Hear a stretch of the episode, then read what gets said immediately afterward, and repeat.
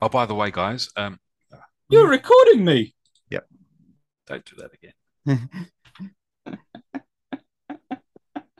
I Right. now do it primarily to wind you, uh, wind up you, you, Jamie. It's episode 109. So what were you saying, Jamie? Hmm, what was I saying? Where? You were about to say, by the way, Oh, it's okay. It's it's gone out of my head already. It's Okay. I'll do the intro then. Time to start. Hmm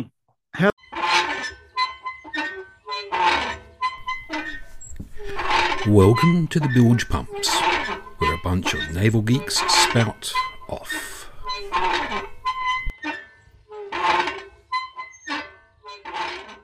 Hello, everybody. It's time for Bilge Pumps episode 109. Uh, we have the full crew on hand today, and uh, it should be a relatively interesting episode considering we've got uh, mobile phones sync ships. I haven't co- I haven't come up with a loose lip ship bleh, loose lip sync ships analogy just yet. Um, Well, but seeing I'm sure we'll come up with something on the it- way. It's, it's the it's the alliteration. Was alliteration. it Instagram or TikTok Snapchat. that did it? Snapchat. That still exists. Hmm. Mm. It was a Snapchat French ship, though, wasn't alliteration. it? So so So what sounds like just- at, so what what to do with uh, ships has got at or app At in or their apps. names. Um, mm, we'll have to we'll have to work hard on that alliteration, but we won't we won't pause right now. I have a shipping news app that tells me where ships are, and I can post it up at the horizon, and it'll tell me what the ship is I'm looking at. Yeah, but it doesn't tell you where all your warships are. They're actually involved in war games, do they? Disturbing turn- enough, it does. If they if they do have their se- their systems on, which tell people where they are in the world, it does tell me exactly where they are. Yeah, yeah. Well, it's it's what's it? The automatic AIS. It's Yeah. um, um, Pretty useful. yeah.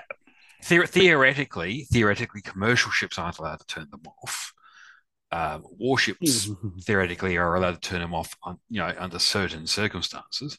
Mm. Um, but of course, strangely enough, entire Chinese fishing fleets suddenly turn them off when they get on the edges edge of the um, territorial, territorial waters around the Galapagos Islands and the like.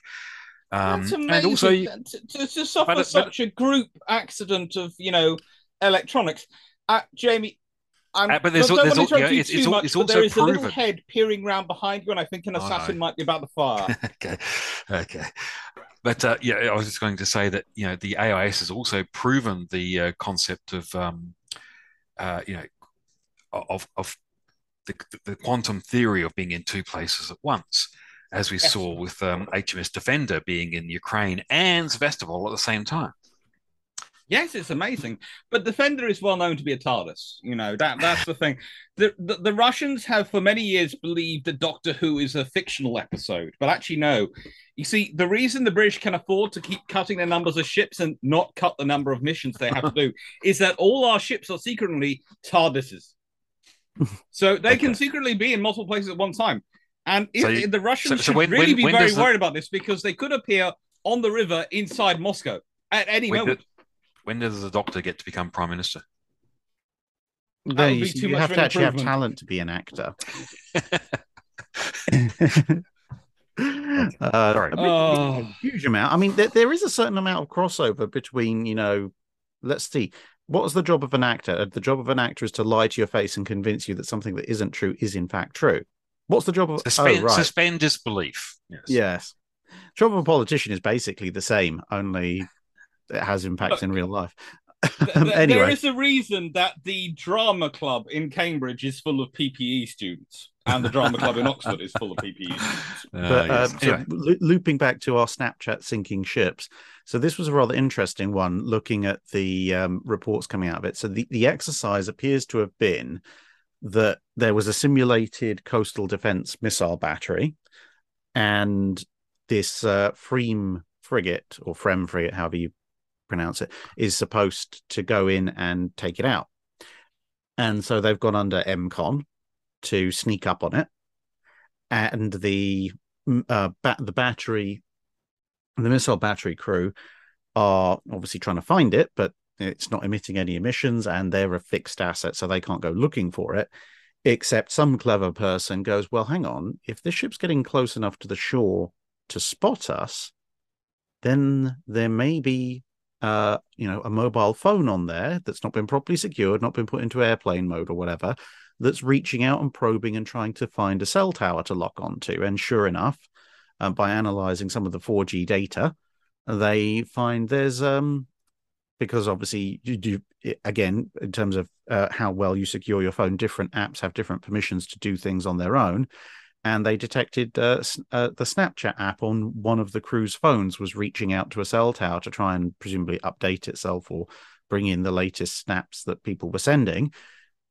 And that gave them not a precise fix, but a general kind of bearing fix on where this random Snapchat account was. And since, well, there's not supposed to be a random Snapchat account just over the horizon in the middle of the ocean, they figured that's probably where where a ship that doesn't want to be seen is. And so they saturation volleyed a bunch of missiles into the area, obviously simulated, and it was ruled to have been a kill because obviously one or more of the missiles picked up what was going on and um, locked on. Which, of course, if the ship's under EMCON, it's not radiating its own radar or anything, so it would have been relying purely on things like infrared and visual spotting. So by the time anyone presumably spotted incoming missiles, it was too late. So uh, yeah, the the ship systems can do as much as much uh, emissions control as they like, but all it takes is some idiot who hasn't switched off his mobile or put it into the appropriate uh, airplane mode, and uh, you could lose. Well, in this case, theoretically, in exercise, the French Navy lost a ship. But in the larger context of things, in peer on peer engagements, it could lose you an entire battle group. Because if a battle group goes under emissions control, you think how many people are in that battle group you know several thousand minimum possibly several tens of thousands can you guarantee that every single one of them has uh, switched off their mobile phone and anyone who's been to a cinema or a um, uh, a you know a forum of some mm, kind mm. not not talking about myself who Mm. Of course, you went here. to a, a, space forum recently. Did you forget to yes, turn your mobile and, off? And, and, yes, I uh, about thirty seconds after I walked into the theater, mm. the phone starts to ring. So yeah, mm, um, yeah. So you know, it's it's not new. Uh, no. Uh, how long ago was it that we heard that people were identifying U.S. Special Forces training camps in Africa mm-hmm. from their uh, mobile phones and their um, sport and health tracking data apps. Yeah, um, I, think for both I think American, is, for Chinese, for of, everyone. yeah, I know. But, I mean, that, that, the, that was, the point you're getting to is: is this a an exercise problem or a wartime problem? Because let me explain to me. It, put a, a human psycholo- psychology problem. In exercises, yeah. etc., I'm going to rely on the the personnel doing what they're supposed to. But in wartime, if I'm a captain and I'm in this scenario, I will probably tell the chief to make it so.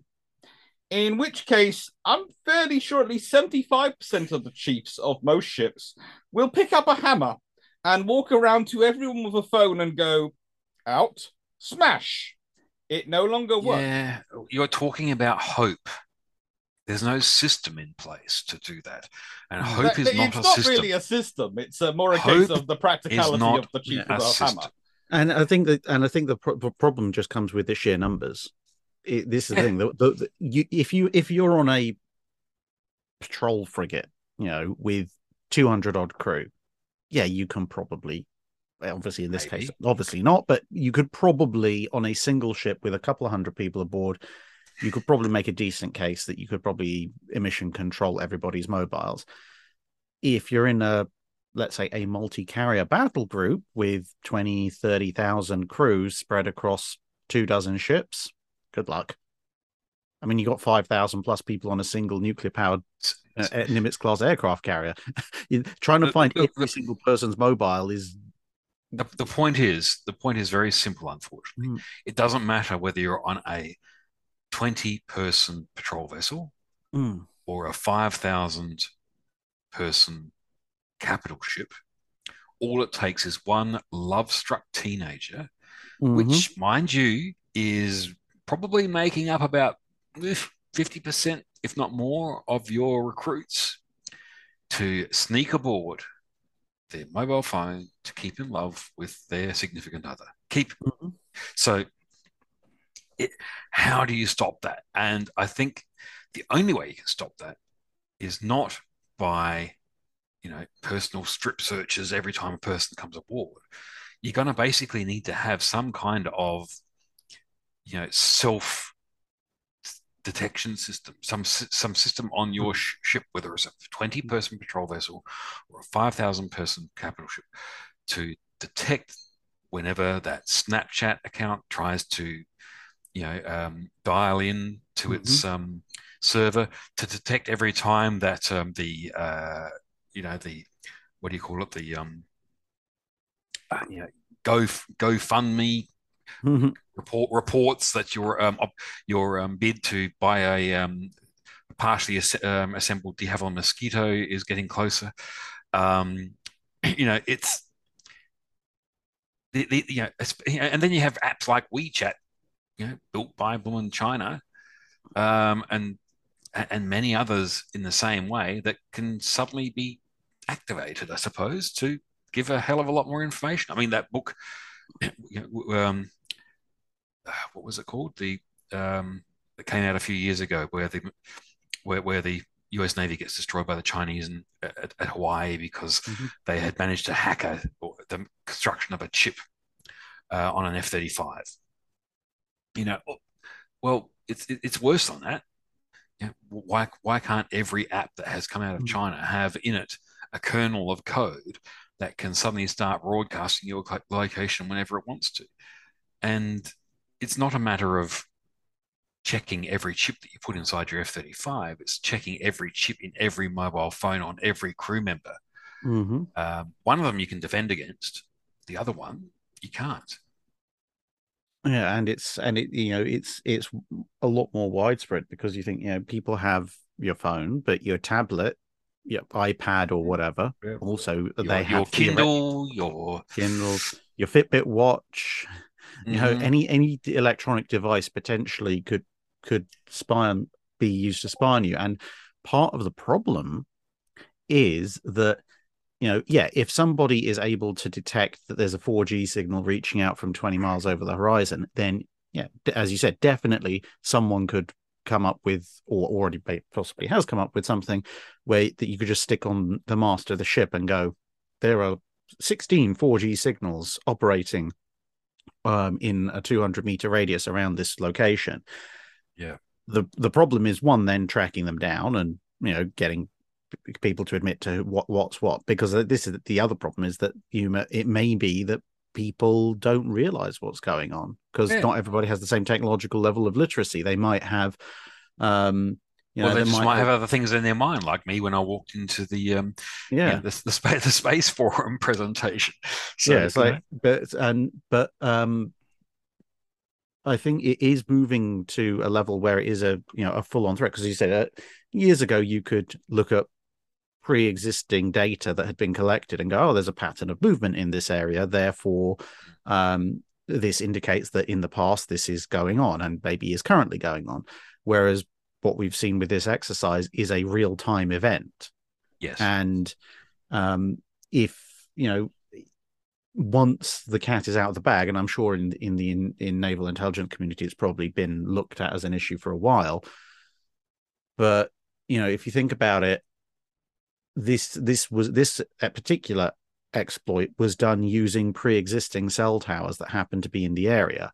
Mm the signal carrier bands and the waveforms, etc., are known. So there's not really anything to stop someone, say, um, to go go back to something you quite like, Jamie, popping a CubeSat up that just happens to broadcast, you know, AT and T, Verizon, Orange Three, yes. O2, etc. carrier waves, or at least a good good enough simulacrum of them to fool the mm. mobile phones and just start broadcasting that down into an active operational area and listen for who pings back. Yes. Um, and, and, and again, yeah, seriously, this happened in the past few weeks. Hmm. How long have you been hearing about how Ukraine's been exploiting mobile mm-hmm. phone security, well, lax, lax mobile phone security in, in you know, in, in, yeah. Well, I mean that, that doesn't point, help with the fact. T- taking that point from you, Draken, because I've been sitting and thinking, trying to think of a way to counter it and a way to get round it.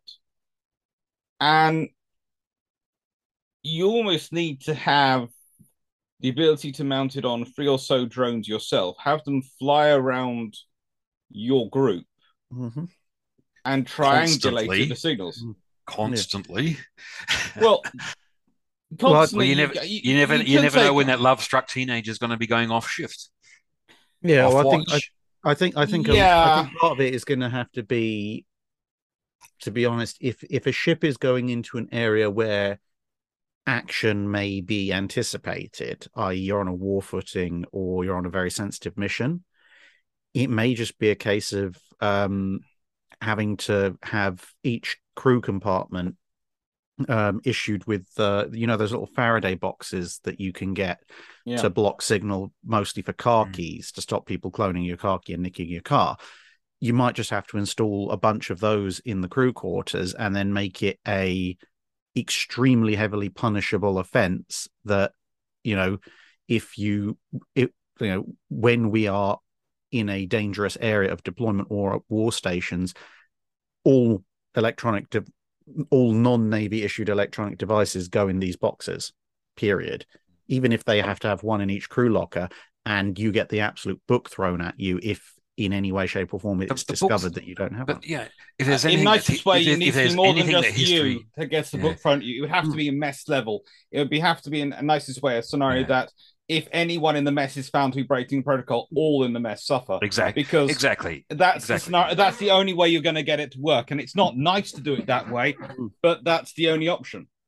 because yeah, if any, if history has taught us anything, book throwing means nothing to individuals no because they always think it's not going to happen to them. They don't think you they'll get caught. Um, but if the whole mess and- thinks they're going to get, they'll get caught.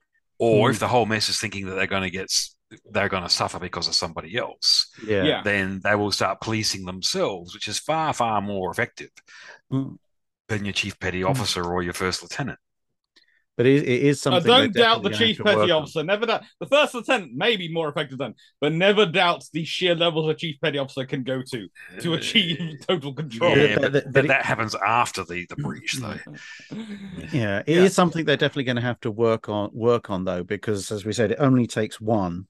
You know, you could have Mm.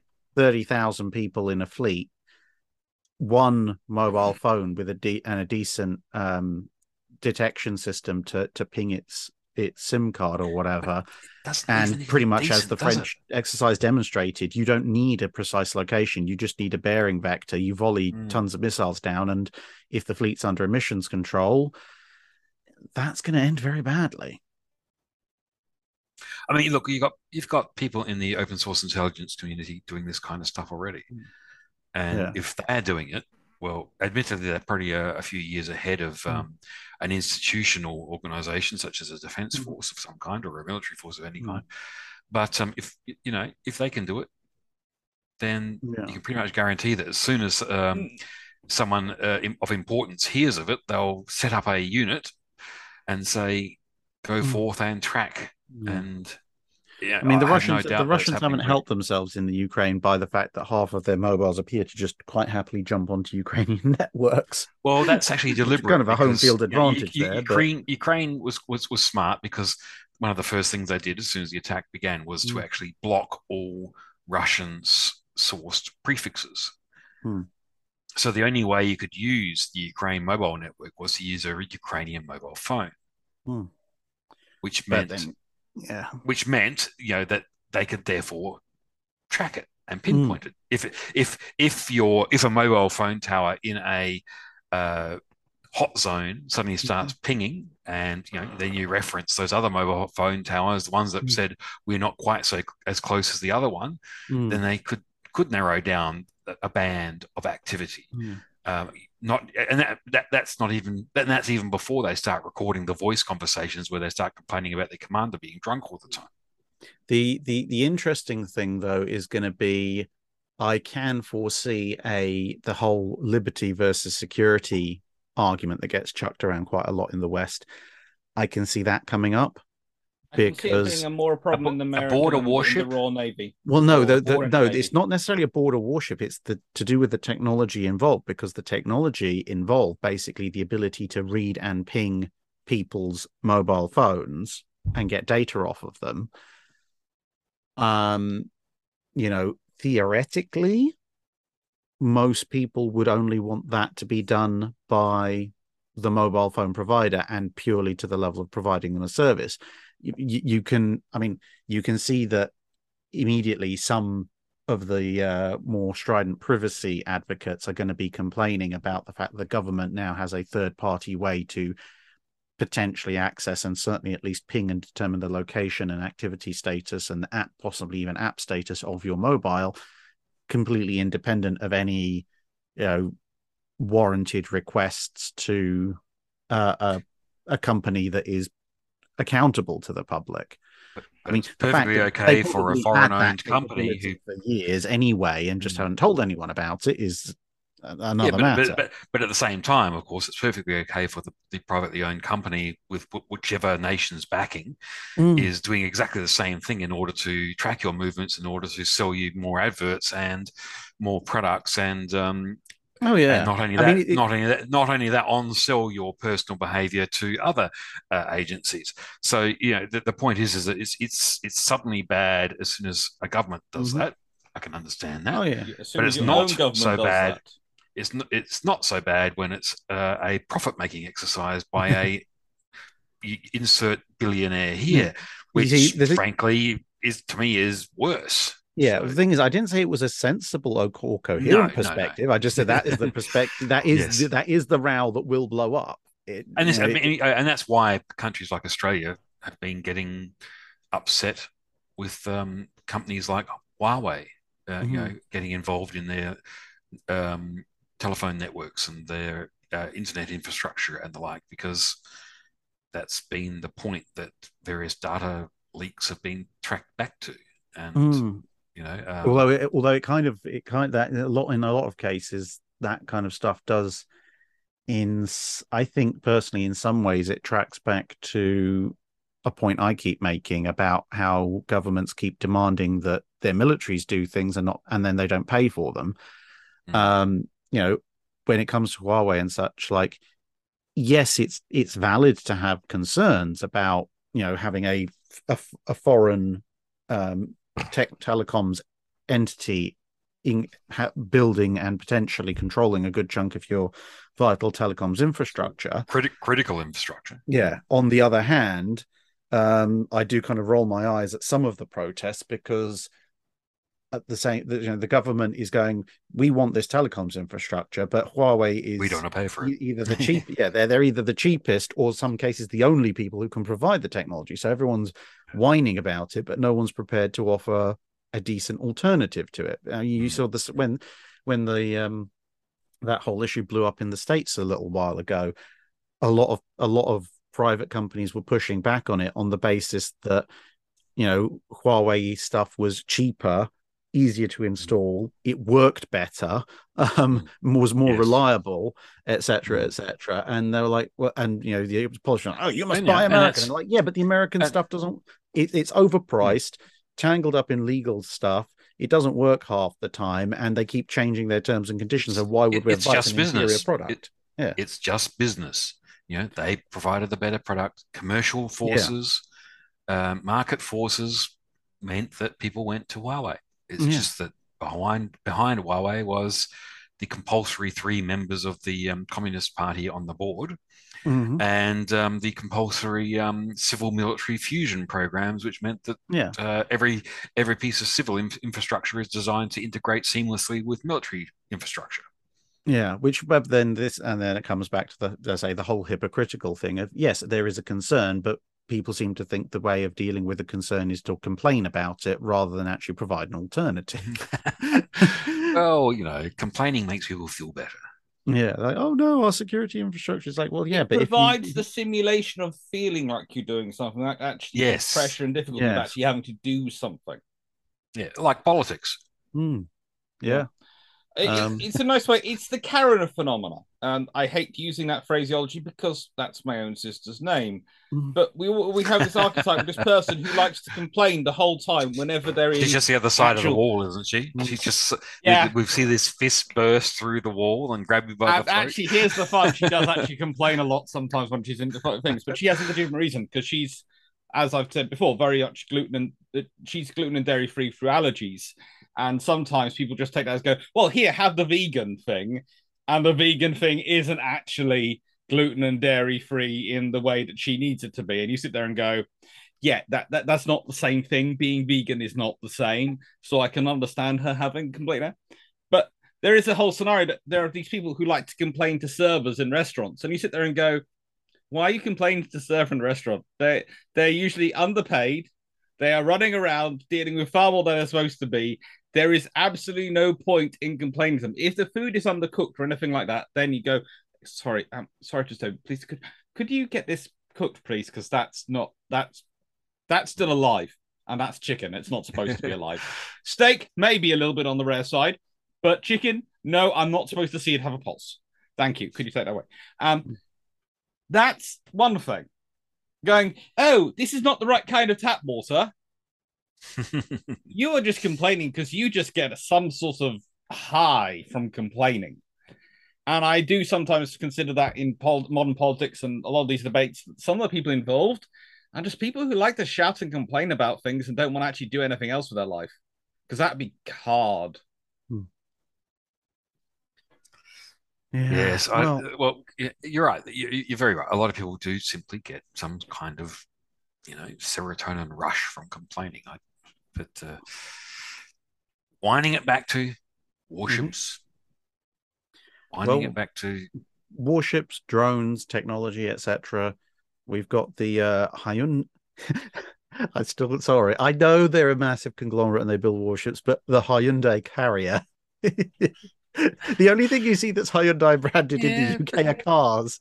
So the step up to a carrier. And Okay. they're not But- but, okay, usually so- so- considered the most expensive cars either. uh, but Mitsubishi used to build fighter aircraft. I know, I know. aircraft. I know, man. Mitsubishi built the Evo, which is a very And- nice and car, so that makes sense Rolls- to a fighter. Rolls Royce used to build fighter engines. Yep, the Merlins. Rolls Royce So- still do build engines. It depends which company Well, you're talking about. Exactly.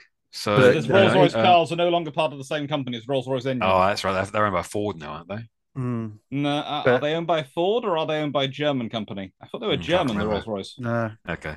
they've been sold off to someone. Yeah, Um, they, they, any- they keep being sold around. Anyway, I so, know uh, Tata Steel own Land Rover. I think. but uh, yeah, so that, that this uh, CVX design, which we have looked at previously, we've looked at a, a version thereof, but it's kind of It's a new model, a new the version. new, yeah. It's a new model of basically the modern escort carrier, effectively. Hmm. well, and I- that, that yeah. role still, you know, it's a role that needs to be filled, and it's a role that's. I am filled liking the by fact that it's it, its flight deck includes Merlin helicopters, F thirty fives, and I think they're Cobra attack choppers, Probably Super Cobras. Super Cobras. Yeah, and I'm sitting there going, actually, that's a pretty good mixture.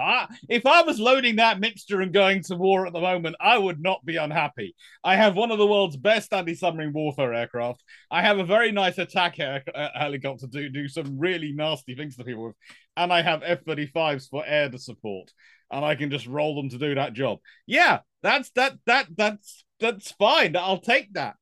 But then you get to the picture of the aft, and this is the reason we brought it up because, and I'm going to claim credit for this because I'm looking at it going, well, they've got a split deck for their to, su- to support their operation of their UAVs, etc.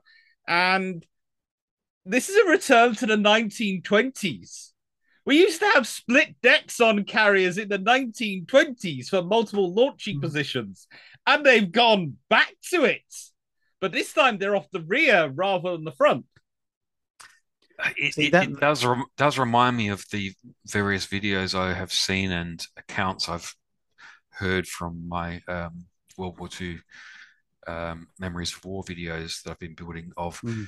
you know, aircraft that just don't quite land on the back of the deck enough. They, they, they, Yeah. they just hit they hit the round down. They hit they hit because you know the, the, the stern rises and Mm. falls with the waves. I, I, I do agree. I Um, don't think that's going to be a good position.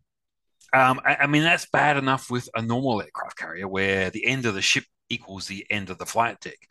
But where the end of the ship equals the end of a drone launching platform and then maybe 30 meters, 40 meters or, uh, ahead of that is actually where the flight deck starts.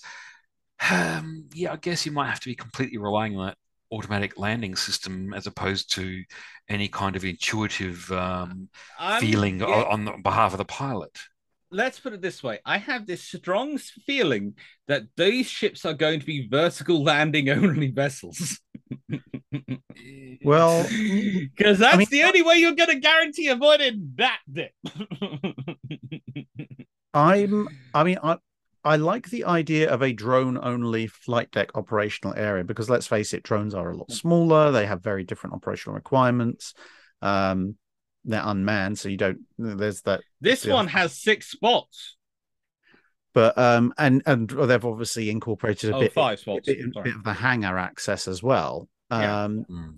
but yeah, as as Jamie mentioned, this idea of carving out a section of the stern that's just begging for somebody to land slightly short and end up accidentally visiting the hangar at high speed because though those those hangar bay doors are not going to be strong enough to stop a, a short falling F thirty five.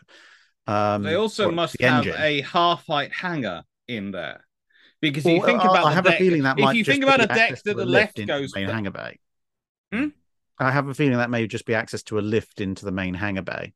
Well, you see, this they've got the lifts out over outside anyway. The lifts would you wouldn't need doors. But that's for, for the full size aircraft. I'm talking about like just there that if you if you open those, there might be just there might just be a you know a, a, basic internal lift so that you can stick drones on it. No, I, bring them a half height from the. this is going to sound strange. I'm not sure where this is because I I cannot remember where it was, but I read a write up and it's got basically a mezzanine hangar inside, which I know because I remember thinking about it and thinking, well, that's what I described. They're sort of looking at fitting into the Queen Elizabeth class, the drones, because then mm. they could have two levels of drones. And I'm sure they did have a lift, uh, would have a lift or some sort of thing between the level so they could do it. But then, because they, they could far more efficiently stack and maintain drones in half height than they could in the full height hangar space. It was a waste of space having ha- having drones stored in that way. But you could have it sort of two levels for the. Was he? My idea wouldn't be to do it at the stern. My idea would be, and you could potentially even do this with the QEs as well. You know, as as someone pointed out, you know, in in a lot of ways, because apparently Hyundai got um, Babcock and Rolls Royce involved in the design process. So in that would ways, explain the, the twin island configuration. yeah, this this is kind of the escort carrier version of the QEs, which means they have a ski jump. And what's mm-hmm. under that ski jump? It's just a hollow space hollow space at the front of the ship. So, you know, I if it was up to me, I would just go right, very very bow of the ship. Um, you know, the the hangar is narrowing or possibly has even stopped the main hangar, so it's not really a, a useful space for for large aircraft. Put your drone hangar there and have a little lift that comes up underneath the ski ramp and the bit, bit underneath the ski ramp becomes your drone flight deck because as we know, as you can see with all these drones, they're all all the drones are VTOL, and they can side slip, etc. So they don't need a full vertical landing space. Um, and if they do, for whatever reason, have to come down onto deck before being wheeled in, on this design, you've got these two little side slip spaces either side of the ski jump. On the QE, you've got a huge bit of deck space starboard of the ski jump. Um, and then you just have little rolling shutter you you could have little rolling shutter hangers either on the ramps the the sort of the triangular bits either side of the ski jump and you just open those up drones fly out the side drones come back in again that way. Um, if you really really really really want to for whatever reason you could stick a, a forward opening door and shoot them straight out front or something like that but that but, would create a that would create air issues for going over the ski ramp. But, well I would poten- imagine potentially if if you're moving at speed but the if, amount if of work they put into at, trying to make the ski ramp and have have yeah. good air going over it if for aircraft. If you're moving at a slow speed or you're stationary, you can use the up forward hatch, and if you're moving at speed or you're conducting flight ops, you just have them come out the side. It's going to be. Uh, the point is, is that we we learned. Well, we I, I suppose you know we we learned the um the, the cost of taking a chunk out of your flight deck mm. um, out of operation a long time ago uh, because it, it, it, just completely removes flexibility. It it Saratoga becomes and Lexington had those eight-inch guns, and they decided we're going to get rid of those. and, and you know, and, well, not you know, and you know, the British armored carriers had their um 4.5s intruding into the flight deck as well.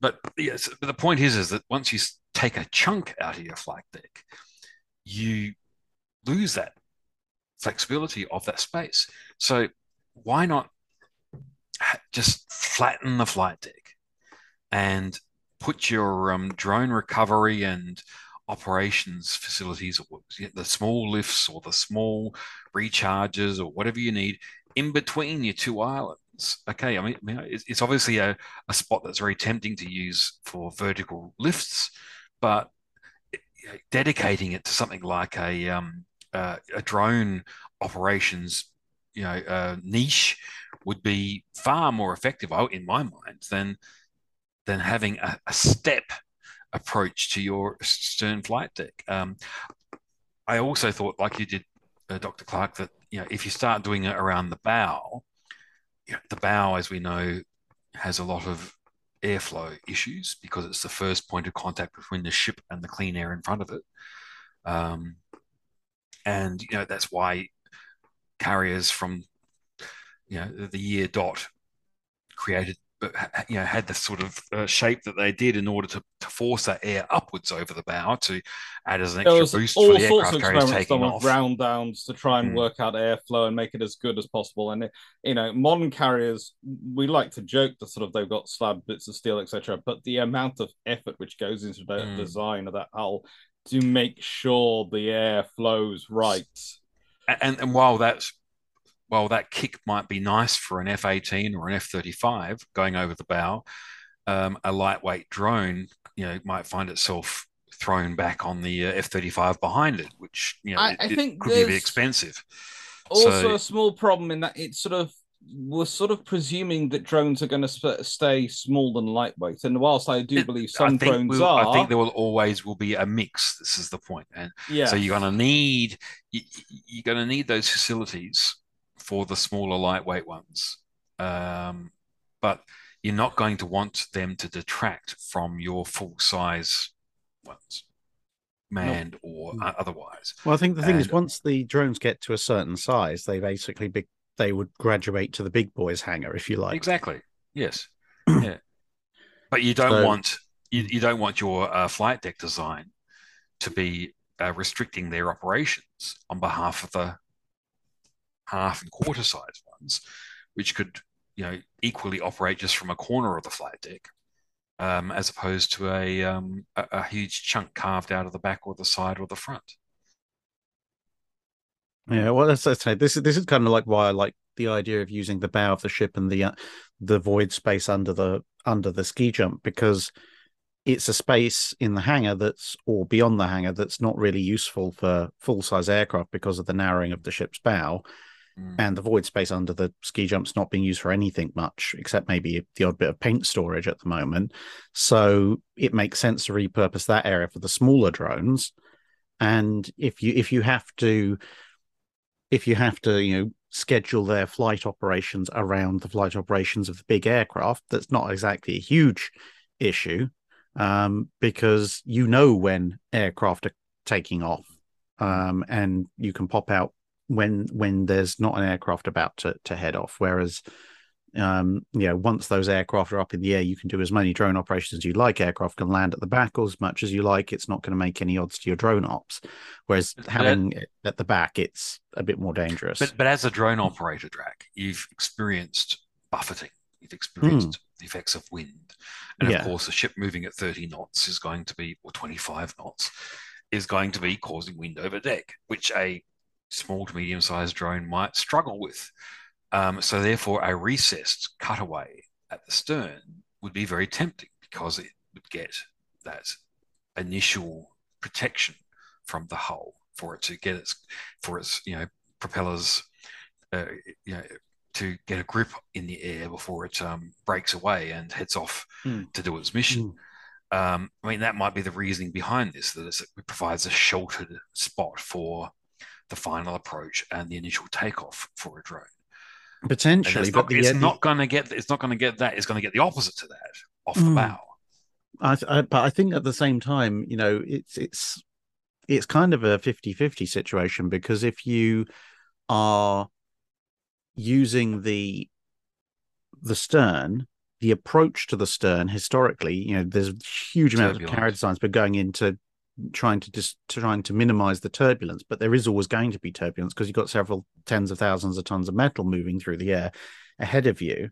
So you'd be able to take off relatively easily, just throw yourself out into the turbulence and hope you're still vaguely upright when you get out the other side. But coming back in is going to be harder. Whereas for taking off from the bow, you've got relatively clean air for takeoff, but it's going to be harder to come back come back in again. Although I suppose if if you're not having Might be the other way around. Yeah, if you're not having fly tops un, un like let's say your F-35s are off doing something a couple of hundred miles away. If a drone comes back in, there's nothing technically stopping the drone using any part of the flight deck. Exactly. So why actually, not? There's, uh, yeah. Actually, this is going to sound strange, but I've been sitting here thinking this and thinking through the mezzanine deck idea and all this stuff, and thinking, well, if you do have a mezzanine deck you in a hangar, you already have a walkway all the way around the hang- most of the large hangars. So you could just widen the walkway on one side, so you could actually move your drone, your smaller drones and medium, uh, small and medium drones Hmm. along the deck, and you could have a recovery position at the stern with a little lift there, and a launch position at the bow with a little lift there, and that would solve all your problems. Admittedly, you'd be just be doing like in every aircraft carrier has done now for over a hundred years, but isn't there sometimes a point that reinventing the wheel is just going to cause you more trouble than just trying to go, well, let's just improve the wheel we have by just making it work for both? Because we're already building a 30,000 ton ship. Surely, surely we can afford a few tons for that sort of arrangement to just work. Yeah, well, I mean, and that would stop you having they? to have the weird, uh, weird flight, a second flight deck at the back that could cause all the troubles, and it would allow you to have the benefit of launching from the front and recovering at the stern, and suddenly it makes all your operations a lot easier, and all you've had to do is stick a ramp in, and you've spread the weight evenly over your ship, Yeah. and you've now got the space of the ramp to store more drones if you need to. Well, what you need is is one of those um, kind of what- you know, airport um, conveyor belts to, to to so you land your No, land your... no, no, no. You do not need to make it that complicated. You can literally just have it with a wheelie that you can wheel along. Alternatively, you do not need to start making. Pete, this is the one of the one of the troubles that comes in. You do not th- need to make things pointlessly complicated. Alternatively, you could go, you could look, you could take both a retro and futuristic approach to things. So, you know, um, when the Iowas were using early drones back in the 80s, they just had a big net on the stern to catch the incoming drones. I think they're pioneer drones. So, what you could do is have a slightly more automated version of that that looks a little bit like a windmill with a series of, of fishing nets on the top. Um, and so as the drone comes in, it just flies into the net. The net folds down to the deck. The drone gets removed. And as it goes round, if you have three or four of them on a spoke, then the next one pops up to catch the next incoming drone. So that solves your landing issues. And that's so that's the retro part. And then the futuristic part is you just take a lesson out of Battlestar Galactica and have them side launch out of tubes. Well, that And- yeah, I, had thought of that when you were talking about the bow as well. That, uh, Mm. Why not just put drone catapults? you Yeah. know, shooting. and I mean they're, they're fairly lightweight, so they don't have to be particularly complicated. You could literally get um, a slightly beefed up version, you know, of those um, those like two man water balloon catapults. There's two big stretches of rubber with a bit in the middle. You can you imagine the fun that the crew would have if they just have a tube pointing out or two pointing out the side of the ship. And you you have a drone there, and you just have two men haul back this big rubber catapult, slot it in the base, and just ping the drone out into the into the space. Well, hey, look, it's gonna it's gonna reduce the load on the um the, the engines producing electricity, isn't it? Yeah, Uh, which, which means your radar might be able to work at the same time that you're launching your um, aircraft. Mm. And- Oh, and God. for the office- Maybe you should maybe you should suggest this rubber band um, idea to the Royal Australian Navy with their um, Yeah. Type 26 frigates. and and for the for the officers in peacetime it can double as uh, clay pigeon shooting launchers. uh, Yes. So, Well, I- uh, yeah. Well, it, it, it's option. There are options. there, there, yeah, there's You always do this options. sometimes just to torture me, don't you? I, Yeah. I, I only advocate. But for it's- it's these crazy ideas. Using. It's these crazy ideas that could germinate something that actually works. That's the that's the whole point. They No. could, but they'll spend millions testing them out before they eventually probably end up with the thing I suggested at the beginning. Just build a frigging Flat deck. alleyway. Ah. Uh, I don't know. I, look, the, By the way, is, which that- was, let's be honest, has got precedent in history because they, and I always love this, the CVA 1 is considered revolutionary because it was designed to have a path to bring sh- uh, aircraft down the other at the outside of the island. And you sit there and go, that's not revolutionary. That's just moving around the island. If you surely you could just make more space if you just move the island slightly more to the, the side. And then you have the space to move the aircraft on the main deck without the having all inside, the yeah. weirdness of taking aircraft outside the island. Uh, yeah. but there are the, the, then when I critique that, I tend to get people telling me, "Well, you know, the the people back then really did understand what they were doing. They're very good naval architects." And I always remember my dad's uh, point of that with naval architects. He said, "You have to remember, naval architects are just as prone to tunnel vision as any other human being." And they can get hmm. get an, a good an idea in their head and think it's a good idea, design everything around it, and then at the end they go, "Oh, Why did we do that? So- yes. yeah. So this is the point when people start telling me things like, "Oh, that turret on the G3s really makes sense where it's positioned," and I'm going, "No, it doesn't. It's the most stupid." And you know how I know it doesn't make sense because when they're designing Nelson and Rodney, that turret gets moved. I don't agree where it ends up, but it gets moved because they know that position is not good for it. Oh well. Anyway. We'll, I guess we'll find out what happens. Um, you know, we say these things about um, the uh, South Korean carrier, but then I noticed that the LHDs that um, come out of Spain and uh, Australia's using have also got cutaway sterns. So, admittedly, not for drones, but they've cut their stern away in order to provide space for, you know, uh, defensive systems and uh, other kind of platform decks. And once again, you think, but why? Yeah, but it's not that big a space.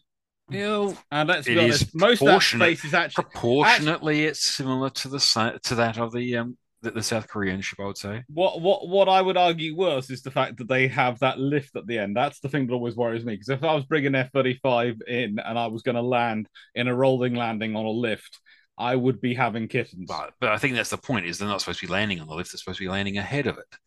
yes, so- that, that that that that's the thing I'd be having kittens about.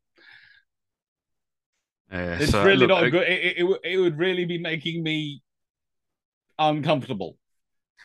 So I mean, look I, again. You know, um, this is the age-old problem, and you see it with the Ford. What's what's with that huge open chunk on its um, you know, on, on its back quarters? Where I, we're going to have to speak to some sort of person who might have some sort of idea about why this is a trend of cutting away the sterns of these ships. The trouble is, most of the architects and engineers who I know, who when they talk about these things, sit there and go, "Yeah, we don't want to do them, but they're compromises for this, this, and this." And you said everything and about go, every- everything's everything's always a compromise. But uh, "Yes, I mean, uh, yeah, I suppose you only, you know, if you've got an, an, an approach path, you don't need, you, you've got an approach path. So what would that corner mean? Not much, but that corner might become important when you suddenly have to rearrange your flight deck because you've got a, a burning wreck on one side and this the need to um, conduct operations on the other. Mhm. So, yeah, th- th- it always comes back, you know, uh, to you need available flight deck space in order to move your aircraft, not just land them, not just take them off, but to to, to move them, position them, get them ready for launch, and to stow them while you're undergoing a, a rapid recovery. And Midway should have taught everybody that lesson. Yep. We can always hope." But speaking of ships which don't have much of a drop down at the back, though, we have the new Chinese LHDs,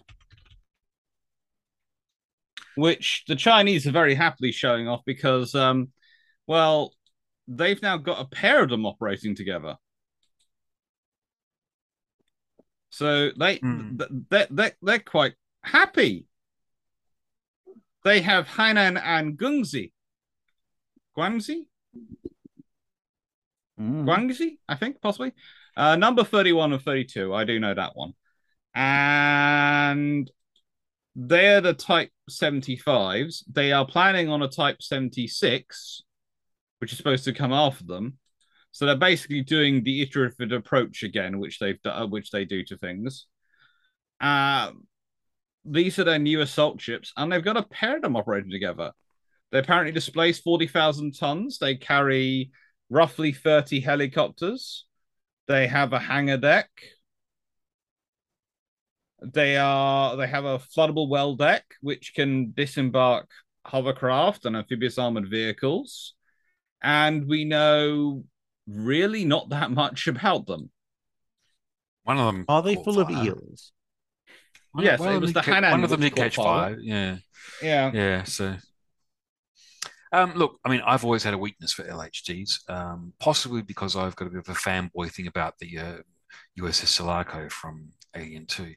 Mhm. The, the, the the the concept of your um your Swiss Army knife warship that can do everything from uh you know ship to ship combat to shore bombardment to deploying the Marines. Um, sounds great in theory, um, but of course, In practice, it's probably going to have to wait till we have a spaceship before we can well, actually but- do well, that. one- well, once again, it's it's you know each of those elements then becomes compromised. yes. Now, a a, a helicopter platform have you ship- seen how sailors have done in the past when they've been deployed as ground troops? uh, yeah, um, heli- helicopter Let's platform honest, dock ships. Napoleonic Wars, they claimed they were the Swiss Army knife that could do ship-to-ship combat, ship bombardment, and la- and the sailors could be landed as ground forces. It didn't usually work out that well. No, It was yeah, a waste of a load of sailors. I think these ships are, are fantastic when it comes to disaster relief. Yeah, th- th- if if you were going to have a national disaster relief force of some kind, then you would probably want to build it. A country like Australia and probably the UK would probably want to build it around this kind of ship because they can do everything. Really, uh, you know, supply from the shore, f- from offshore via air, via sea. Uh, they can have sure it's hospital the Chicago you love, or the fact that Canberra and um, Well, it's was not just Canberra. so well yeah. in the recent fire? Well, but that, they've been doing that for a long time, and that, that yeah, that was why they tried to rebuild those old US LHDs into. Um, not, not, They weren't LHDs, LHDs, they were LSTs, weren't the, the, yeah, landing ship tanks into LHDs. So they they Yeah. are eminently flexible, and they prove to be eminently flexible in those civilian roles. Um, but The The Italians, role- if I'm not mistaken, actually have some which are technically badged as civilian ships. They are Yeah. reserved for the Navy Yeah. and they are badged as disaster relief pump. Okay. Uh, yeah, but it's not just the Ro- you know it's not just the Royal Australian Navy. ones, The aren't they? United States has been using its LHDs in similar roles for a long time as well. So there's no doubt they're eminently flexible and worthwhile ships. I just don't know whether they fit in a peer-on-peer conflict though. Um, Well, they don't fit, fit in the fight on a peer on peer conflict. They fit in the bit which takes place after the fight.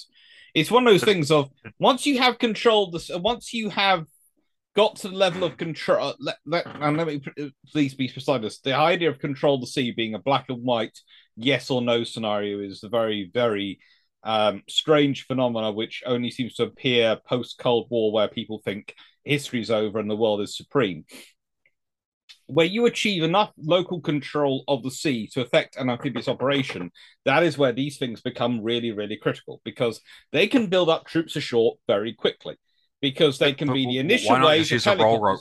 Why not just use a ro-ro ship? A- Because you a think you're going to get control of a, a, a harbor? Well, but, but but why do you need to have an LHD? Um, what? Why Because spend? that's pretty much your dock offshore. But, but surely You there are alternatives. other things to it, and they can uh, they can you can download into your landing craft to get them ashore. You can you can have an LPD and an LA and an LPH, so you can have two ships to do the role. Yeah, yeah. I, um, The thing I, is, I, I just wonder whether I just wonder whether because of that necessity, which is area dominance, if, um, what you know, do you need to build a warship grade grade vessel to do that? Or Yes. do you or, or do you do you slap a flight deck on an H, on a on a on a Canberra, or do you do you um, reconfigure your Atlantic conveyor? Do you you know are these actually, are, are these at- more are, are these more effective are there more effective ways of achieving the same for a scenario where you have to achieve dominance anyway than building a military spec ship um, to when you could be spending that money on a couple of extra air warfare destroyers to secure your Canberra or your Atlantic conveyor. Not really, because if you look at, well, let's put it this way. If we look at the Falklands War example, you have two specialist military ships pretty much running the things. You have the cheaper military specialist ships, the LSTs, doing the high risk jobs. And then you have the merchant ships coming into where the two specialist military ships are running things and sorting things out with them in there. So basically, what if you're looking at them as your total force and you're going, I'm going to put my total force in something expensive, then you're probably being a little bit, you're probably going a little bit too far. But would if that you're have been thinking, but that would that have been an LHD? Would that would- expensive thing have been an LHD? Michael Clapp would have certainly preferred to have had an LHD because he needed to service and maintain his helicopters. And until he had a forward operating base, he couldn't really do that because they didn't have a hangar facility aboard. Now, a hangar on the LPDs would probably have been enough for him. But there again, that's in a time where we didn't have UAVs, we didn't have all the uh, uh, increased aircraft demands you need, and he didn't have attack cop uh, attack helicopters or anything like that. He had some some aircraft which could be used in attack helicopter role, but they were very rare and far between, and mostly operated from the forward operating base again. So it's one of those scenarios where it's if you're looking at it and you're good going, I want to put my whole force in this, you've got to be America or you've got to be China to justify that. But if you're everyone else, then you're looking at something which is a very useful asset. And here's the other thing an LHD can do it can take F 35, so it can provide you with a limited strike capability, and it can provide you with a limited uh, organic air defense, and it can provide you that second flight deck for your carrier aircraft if they're operating out at sea to come in, land, refuel, and take off and do a forward air, air patrol. So it's a very it's- it's basically you're buying in the LHD a lot of force enhancement capabilities for what your major force will be. And again, if Jamie's I- I to- suddenly have slightly to say- distracted, he's it's because he's got a fluffy friend come in to try and go, "Hello, I want attention." Yeah. Look, but but again, I'm thinking, yeah, why do you need it to build an expensive purpose LHD for that when you could put your a design your next generation um, you know tanker with a flat with a flight deck when you can build your next generation Because you won't be using your next generation tanker to do that job. But it's it's, because it's such you a won't. narrow but but what, what what you just described then though was a very narrow field of use it's that transition point between cap- but it's, it's a transition point between offshore and onshore operations. You're always going to be building the onshore uh, your capability of for your attack helicopters and for you know your VTOL uh, support. Because let's face it, having solid land under your feet is always going to be a lot safer than having a um, displacement hull under your feet. So for that day, for those days or weeks, do you need an LHD with the massive investment that it represents, or do you need Yes. a good enough transition vessel, which might well be a flight deck on top of a ro-ro, which might No, well because you're not going to get those.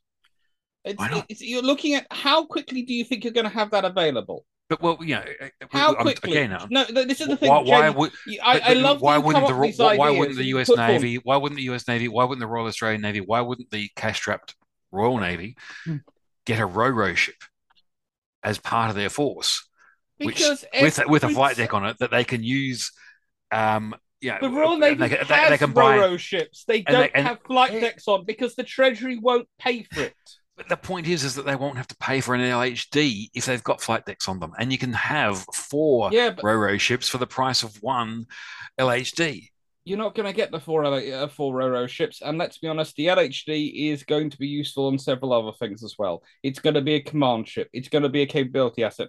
And if you've only got two aircraft carriers, it's your extra flight deck if you lo- if both aircraft carriers get into trouble. And let's be honest, recently Britain has had a full lesson in that.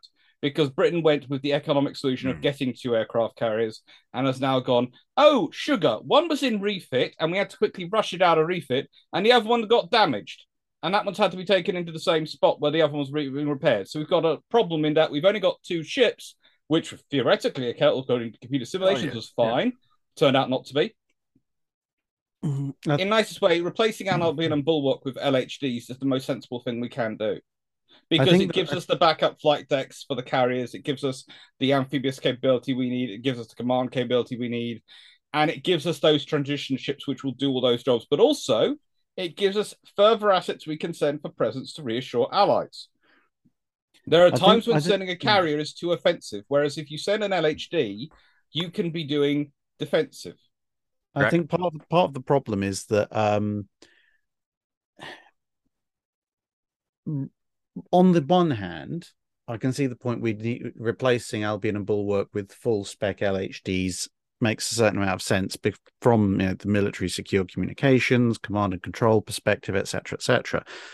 But the fundamental problem with Fearless and Intrepid, with Albion and Bulwark, with insert names here, replacements, is that two LHDs or LPDs or whatever you want to call them, they're a nice peacetime asset to have, but they're not, they don't really add up to all that much in terms of a warfighting asset.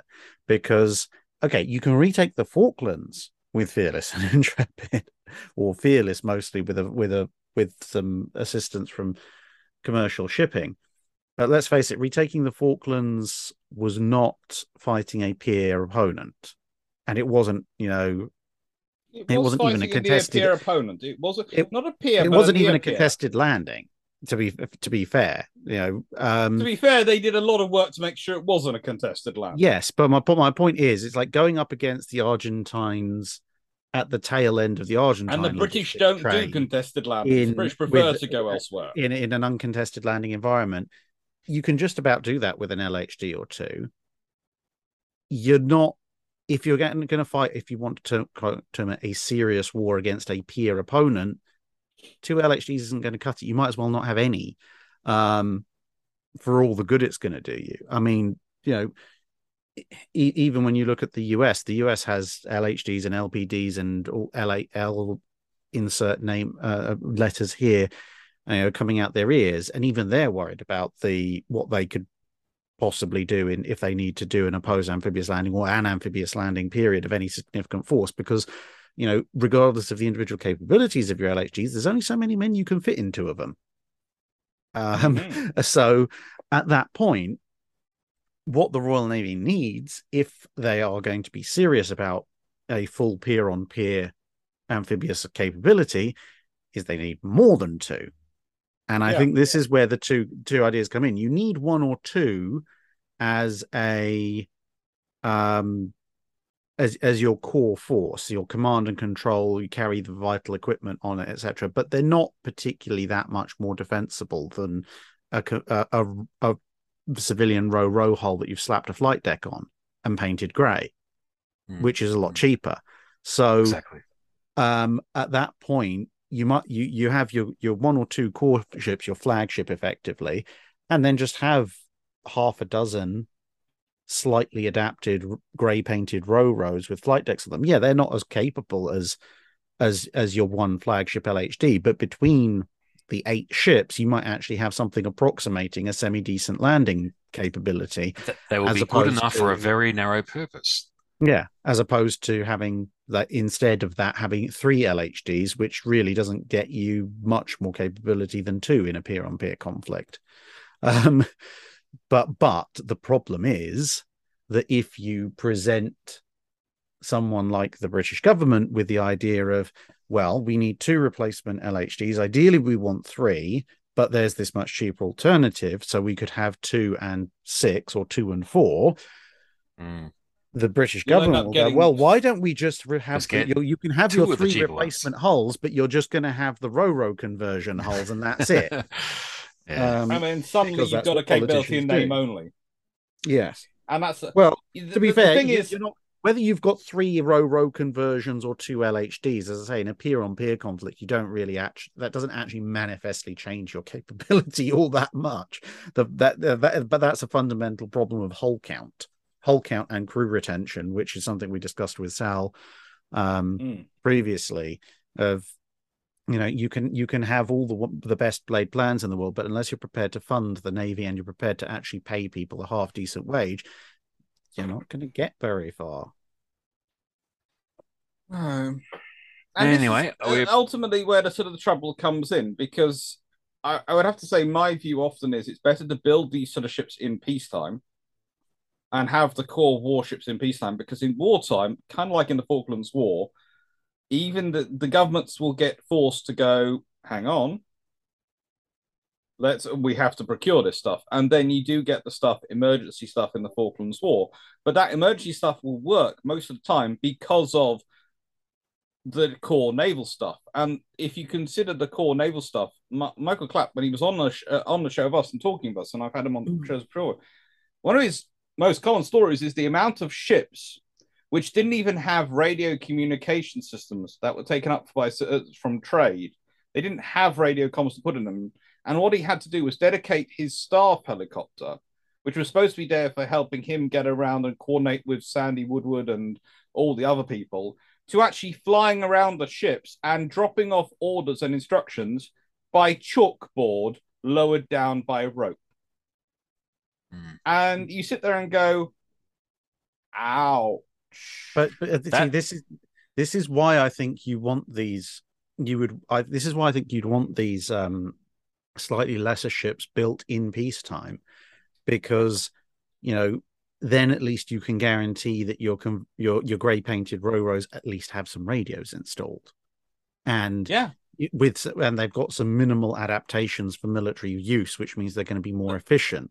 If you Um, and under the it also gives you greater capabilities during peacetime, which reduces the, the potential need to use them in wartime because you yeah you can generate goodwill by sending an LHD somewhere for disaster relief. You can generate a lot more goodwill by sending um you know an LHD for disaster relief to one country and and two RoRos to another country or or two or three more countries to do even more disaster relief I- or I- presence or whatever. I agree, Drachinifel, but the trouble is, if we consider the LSLs and the Roros, British have the Point class, they also have the LSLs, the Bay Mhm. class. What do we do with the fourth Bay class? Who do we sell it to?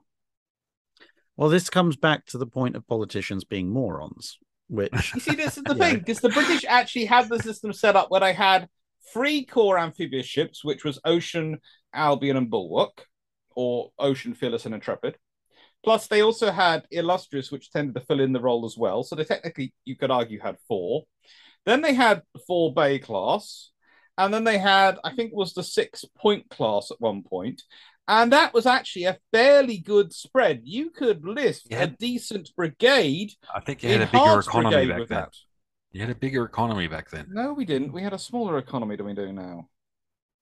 Uh, We're talking think so. about about we had that in about the mid 1990s. That was actually a smaller economy than just about.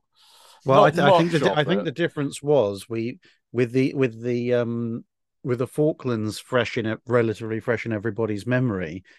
We at that point had a Ministry of Defence whose long term vision, let's just say, wasn't so myopic as to require you know Coke bottle glass bases to correct. And it Um, was pre the 1998 SDSR, which was supposed to solve all joys, but actually fudged everything completely. Anyway, Well, we have a history of white papers that ruin everything until some major incident points out why you know you actually need these things. The thing is, it's when they to- it's when they try and start playing for the uh, various parts of the forces off against each other. And, they, they, and Jamie, you've probably heard this in Australia, where they start going, well, we can either buy tanks or we can buy another air warfare destroyer. we, we're And going through and go, kind of thing now. That's not the same thing. When you need a tank, you really need a tank. Yeah, but, but, if, if you need the air destroyer destroyer, you need the air destroyer. at exactly the same time, though, you've only got that certain amount of money. So I, I- it's just a it's just a raw reality of everything, Mm-hmm. Yeah, right back to the full poli- right back to Roman basically go back- times. I'm afraid. yeah, although the, the you flip turn side around the and go, "What do you want to do?"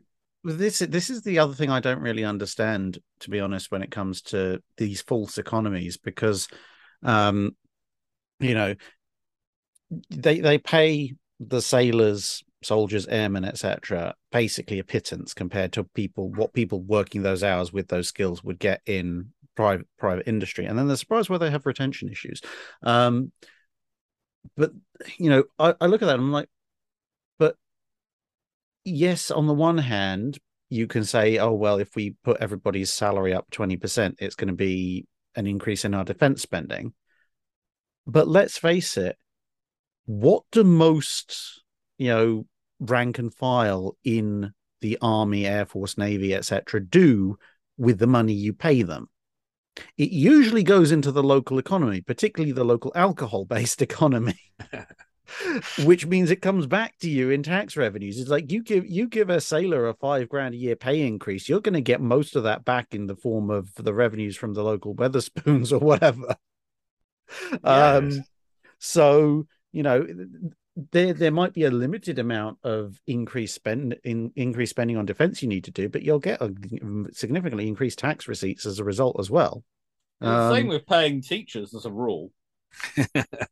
Well, pay pay anyone who's living Okay. hand hand to mouth most of the time, and they tend Guys. to just spend money again. But you know, Probably getting close to the time where we should start thinking about winding up. Yeah, we, Probably we have now idea. started talking about And you know, while, while, I, while I while I totally agree that both of you deserve a pay rise, we I, I would say we have managed to avoid Xi Jinping and his p- cult of personality, and that's also the uh, chi- uh, the pilots going and training the Chinese.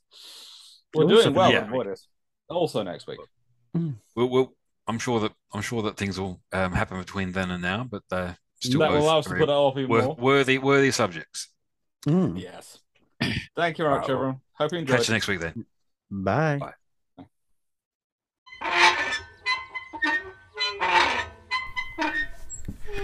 Welcome to the Bilge Pumps, where a bunch of naval geeks spout off.